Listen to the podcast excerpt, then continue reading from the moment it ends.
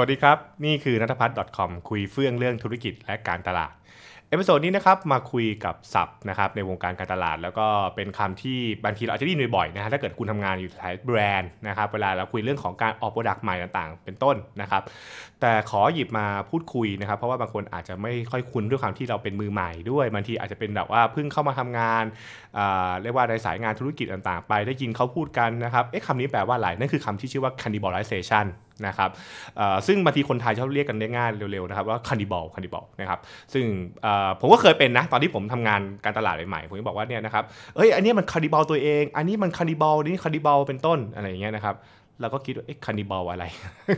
cannibal แปลว่าอะไรใช่ไหมครับเราก็สงสัยใช่ไหมครับแล้วก็ไปเอ่อถ้าไปหาข้อมูลต่างๆไปอะ แล้วถ้าเกิดว่าเราไปเซิร์ช Google นะครับว่าคานิบอลเนี่ยนะครับเราจะเห็นเรื่องของพวกเรื่องของการกินเนื้อคนอะไรอย่างเงี้ยเป็นต้นนะครับก็มันก็คงไม่ได้แบบว่าหมายให้เราไปกินเนื้อคนเลยไม่ใช่นะฮะแต่ว่ามันน่าจะเป็นอุปมาอุปมาที่ดีนะครับมันคือเรื่องของการกินตัวเองอะการกินเนื้อตัวเองนะครับอืมอันนี้ก็น่าจะเป็นสิ่งที่เห็นได้ชัด เพราะนั้นเวลาพูดคำว่า cannibalization เนี่ยในเชิงธุรกิจมันคือการที่เราทำอะไรบางอย่างเนี่ยปรากฏว่ามันทำแล้วมันกระเทือนตัวเองไง นะฮะมันก็คือมันกินเนื้อตัวเองอะถ้าเปรียบเทียบเอาแบบไม่ง่ายๆนะครับ ซึ่งวิกิพีเดียเนี่ยก็จะอธิบายง่ายว่า cannibalization นะครับมันก็คือภาวะที่นะครับเรามีการออก product อะไรบางอย่างออกมานะครับออก new product ใหม่ขึ้นมา ปรากฏว่ามันดันไปทำให้ยอดขายตกลงนะครับหรืออการซื้อขายสินค้าเดิมเนี่ยมันลดลงใช่ไหมครับหรือหนักสุดเลยถึงไปกระทบกับ Market Share เลยก็ว่าได้ทีเดียวนะครับอ่าซึ่ง อันเนี้ยมันมันมันต้องบอกอย่างนี้ครับว่า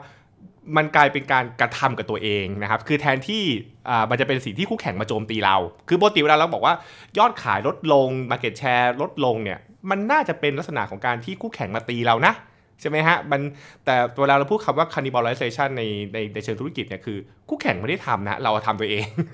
คือเราออก product มาปุ๊บกลายเป็นว่า product เนี้ยนะครับ มันดันไปทำให้ยอดขายเนี่ย มัน กระเทือนนะครับกระเทือนยอดขายเราเองกระเทือนนะครับ ถามว่ากรณีนี้เกิดขึ้นได้ไหมเอาจริงเกิดขึ้นได้เยอะมากนะครับ แล้วก็เห็นกันอยู่บ่อยๆด้วยนะกันอย่างเช่น เวลาเราออก product ใหม่ขึ้นมา product ใหม่เนี่ยมันอาจจะเรียกว่ามีอะไรน่าสนใจมากกว่า product เก่านะครับ แล้วก็ทำให้ลูกค้าเก่าเนี่ยที่เคยซื้อ product เดิม ละทิ้ง product เดิมมาซื้อสินค้าใหม่อะนะครับก็คือเปลี่ยนไปเลยเป็นต้น ถ้าจะเห็นภาพไม่ชัดนะฮะเราดูภาพอย่างนี้กันสมมติว่าเราสมัครแพ็กเกจมือถือนะครับแพ็กเกจมือถืออยู่ที่ประมาณ 1,400 บาทเป็นต้นนะครับคือแพ็กเกจอินเทอร์เน็ตสมมติสมมติเน็ตประมาณสักเน็ตอ่า40กิกะไบต์นะครับแล้วก็แพ็กเกจราคา 1,400 บาท ปรากฏค่ายมือถือเนี่ยนะครับออก product ใหม่ขึ้นมานะครับตามกาลเวลานั่นแหละแล้วก็ออก product ที่ชื่อว่าสมมติแพ็กเกจ super package นะครับปีนะครับแพ็กเกจ50กิกะไบต์เน็ตเพิ่มขึ้น ในราคาที่ถูกลงเหลือ 1,000 บาท เป็นต้น ลูกค้าไอตัวเก่าเนี่ยก็บอกว่าเออก็ดี งั้นผมก็ไม่ต้องจ่ายพันสี่สิ ผมก็มาจ่าย 1,000 บาทแทนใช่ไหมฮะ เพราะฉะนั้นเนี่ยก็คือการสวิชนะครับ คือการสวิชไปเสร็จปุ๊บเนี่ยกลายเป็นว่าลูกค้าซึ่งจะต้องน่าจะต้องจ่าย น่าจะต้องจ่ายแพงพันสี่ร้อยบาท เหลือจ่ายก็แค่พันบาทใช่ไหมครับ ก็คือเนี่ยรายได้หายไปตั้ง 400 บาทเป็นต้นก็ต้องบอกว่าก็เป็นหลายสิบเปอร์เซ็นต์อะใช่ไหมถูกไหมฮะ เพราะฉะนั้นเนี่ยมันคือลักษณะของการ cannibal ตัวเองก็คือแบบว่าทำเสร็จปุ๊บ ตั้งใจว่าจะไปแย่งคู่แข่งนะฮะแต่ปรากฏว่ามันมันกระทบตัวเองด้วย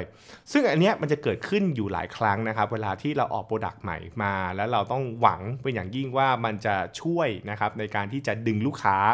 นะครับดึงลูกค้าใหม่หรือบางทีก็คือไปแย่งคู่แข่งนะครับ แต่มันแต่ถ้าเกิดว่าวางแผนไม่ดี มันกลายไปแย่งตัวเองไงถูกไหมฮะมันกลายไปทำให้ไอ้ลูกค้าเก่าที่จะซื้อของเราอะก็เอองั้นก็ฉันก็ อย่ามาซื้ออันนี้ด้วยสิใช่ไหมฮะมาซื้ออันใหม่ที่มันถูกกว่าอะไรเงี้ยเป็นต้นนั่นเองแล้วก็หรือซื้ออันใหม่ที่ดีกว่าก็ได้นะครับ แล้วทำให้ของเก่าเนี่ยมันก็เลยหมดความสำคัญหมดเสน่ห์ลงไปเป็นเป็นธรรมชาตินะครับ อันนี้ก็เป็นสิ่งที่เกิดขึ้นนะครับ เราเรียกว่า cannibalization นั่นแหละการกินตัวเองนะครับถามว่าเคสธุรกิจที่มักจะเห็นแล้วก็เห็นได้ชัดกันมาก แล้วก็ทุกคนน่าจะเข้าใจมันดีก็คือสิ่งที่ชื่อว่าตัว iPod นะครับกับตัว iPhone นั่นแหละก็คือการที่ Apple ออก iPhone มาปุ๊บเนี่ยแน่นอนว่ามันกระเทือนกับ iPod ใช่ไหมครับเพราะว่า iPhone มันดันทำได้เหมือน iPod iPhone มันดันมี iPod อยู่ในตัวครับคือช่วงแรกๆจำได้ใครจำได้ตั้งแต่ iPhone รุ่นแรกเนี่ยคือมันมี iPod อยู่ในตัวใช่ไหมครับฟังฟัง MP3 ได้นะครับฟังเพลงจากตัว iTunes ได้นั่นเอง แล้วก็พัฒนาขึ้นมาเรื่อยๆ จนมันกลายเป็น music streaming ต่างๆนะครับแล้วเราก็พอรู้ประวัติศาสตร์ดีว่าถึงจุดหนึ่งปุ๊บเนี่ย iPod ก็บอกว่าไม่ผลิตแล้วนะ Apple ก็บอกว่าเออมันมันไม่จำเป็นแล้วนะครับต่อไปนี้ก็คือใช้ iPhone ไปเพราะว่า มันกลายเป็นว่าการออก product ใหม่มาเนี่ยมันเป็นมันดันไปตอบโจทย์นะครับ แล้วก็ไปดึงดูดกับลูกค้ากลุ่มเก่าด้วยใช่ไหมฮะอันนี้ก็คือเห็นได้ชัดเลยนะครับ เพราะฉะนั้นไอพอดก็เลยไปต่อไม่ได้นะครับ แล้วก็ทำให้ iPhone ก็ยังอยู่ไปนั่นเองทีนี้หลายคนก็บอกว่า อุ๊ย อันนี้นี่ Apple นี่วางแผนผิดหรือเปล่าอะไรเป็นต้น อันนี้ผมผมคิดต่างนะนะครับ อันนี้ผมต้องบอกว่า ราะว่ามันเป็นเหมือนวิธีการคิดของเขาที่เขารู้อยู่แล้วว่านะครับการการออก iPhone เนี่ยมันจะทำให้ iPod โดนค่า แต่การที่ iPod เนี่ยนะครับเอฟเฟกเนี่ยนะครับสิ่งที่เอฟเฟกมากกว่า iPod เนี่ยคือตลาด MP3 ที่ตอนนั้นเนี่ยมันคุณจะเห็นว่ามันตายเรียบเลยฮะซึ่งอันนี้มันเป็นมันเป็นที่มาที่เขาพูดนะว่า cannibalization เนี่ยนะครับมันอาจจะฟังดูแย่ เพราะว่าเหมือนว่ามันกระเทือนตัวเอง แต่หลาย ๆ ครั้งเนี่ยนะครับมัน มันสิ่งที่มันโหดกว่า คือว่า cannibal ตัวเองก็ส่วนหนึ่งนะ แต่การ cannibal ที่ฉลาด นอกจาก cannibal ตัวเองแล้ว มันดันไปทำลายคนอื่นด้วยไงนะเป็นทำลายคนอื่นในตลาดด้วยไปกระแทกคนอื่นด้วยจนอื่นล้มระเนระนาดไปเป็นต้น ซึ่งอันนี้ก็เกิดขึ้นอยู่บ่อยๆเหมือนกัน ก็อย่างเช่นการออกสินค้าอย่างเช่นพวกไอโฟนออกมาค่า iPod อย่างเงี้ยถ้าเกิดคนเปรียบเทียบนะ แต่แน่นอนครับว่าตอนแรก iPod ก็กระเทือนถูกป่ะ แต่มันโดนไปทั้งตลาดโดนหมดเลยฮะปลื้มนะครับอ่านี่ก็คือลักษณะของการ cannibal นะครับซึ่งอันนี้มันจะโยนต่อมาว่าcannibalization เนี่ยนะครับบางครั้งมันเกิดขึ้นด้วยการตั้งใจ คือมันมันไม่ใช่แบบว่าเอ้ยแบบอุบัติเหตุนะคือแน่นอนว่า cannibalization มีแบบอุบัติเหตุ คือเราไม่ได้ตั้งใจทำหรอกแต่ทำแล้วแบบว่ามันผิดคาด คือเราคิดว่าทำอันนี้แล้ว มันจะได้ลูกค้าใหม่ ปรากฏไม่ได้ลูกค้าใหม่แต่ได้ลูกค้าเก่า อะเป็นต้นอย่างเช่น การลดราคาอย่างเงี้ยนะครับอันนี้คือสิ่งที่เห็นได้ชัดมากเลยคือ หลายๆ คนเลือกที่จะลดราคา โดยหวังว่าจะได้ลูกค้าใหม่มา ปรากฏไอ้คนที่มาไม่ใช่ลูกค้าใหม่มันลูกค้าเก่าครับเป็นกลารเป็นลูกค้าเดิมอยู่แล้วไงซึ่งลูกค้าเดิมเนี่ยปกติจ่ายเต็มอะกลายเป็นนี่คือดันจ่ายลดราคาเป็นต้น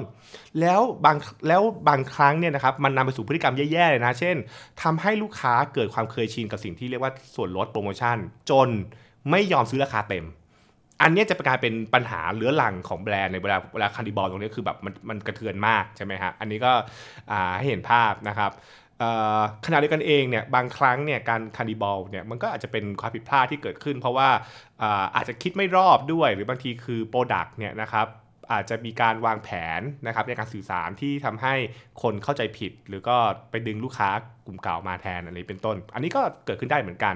นะครับซึ่งซึ่งก็จะเห็นบ่อยๆในพวกอย่างเช่น พวกโปรย้ายค่ายอะไรเงี้ยใช่ไหมครับที่เกิดแล้วพวกกับว่าค่ายมือถือจะเจอกันเจอกันเยอะอย่างเงี้ยนะครับก็คือพอ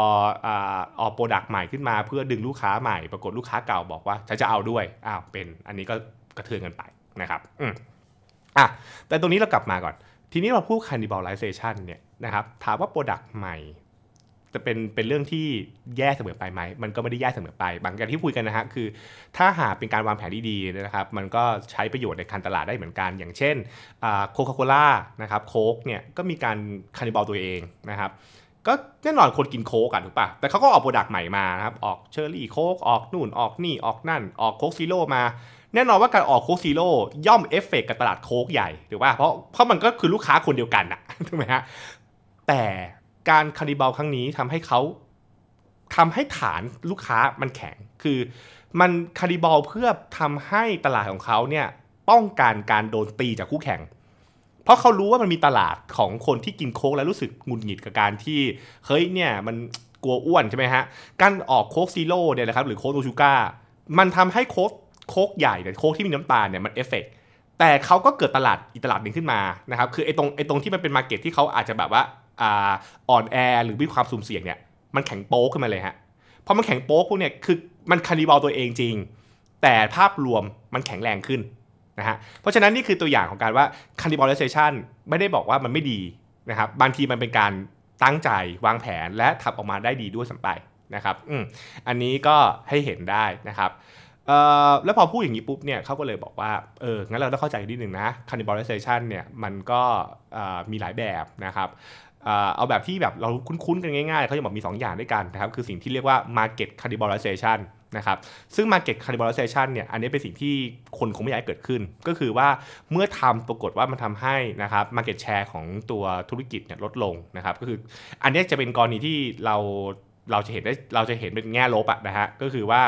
การออกโปรดักต์ใหม่มานะครับทำให้ลูกค้าเดิมนะครับซื้อน้อยลง เปลี่ยนมาซื้อของใหม่ ซึ่งอาจจะมีความถี่น้อยลง ไม่ต้องซื้อเยอะอะไรเงี้ยนะครับหรือซื้อมูลค่าเล็กน้อยลงทำให้มูลค่าตลาดของบริษัทเนี่ยกระเทือนนะนี่คือนี่นี่คือแบบว่า market share กระเทือนนะครับ ซึ่งอันนี้ก็ไม่ค่อยดีนัก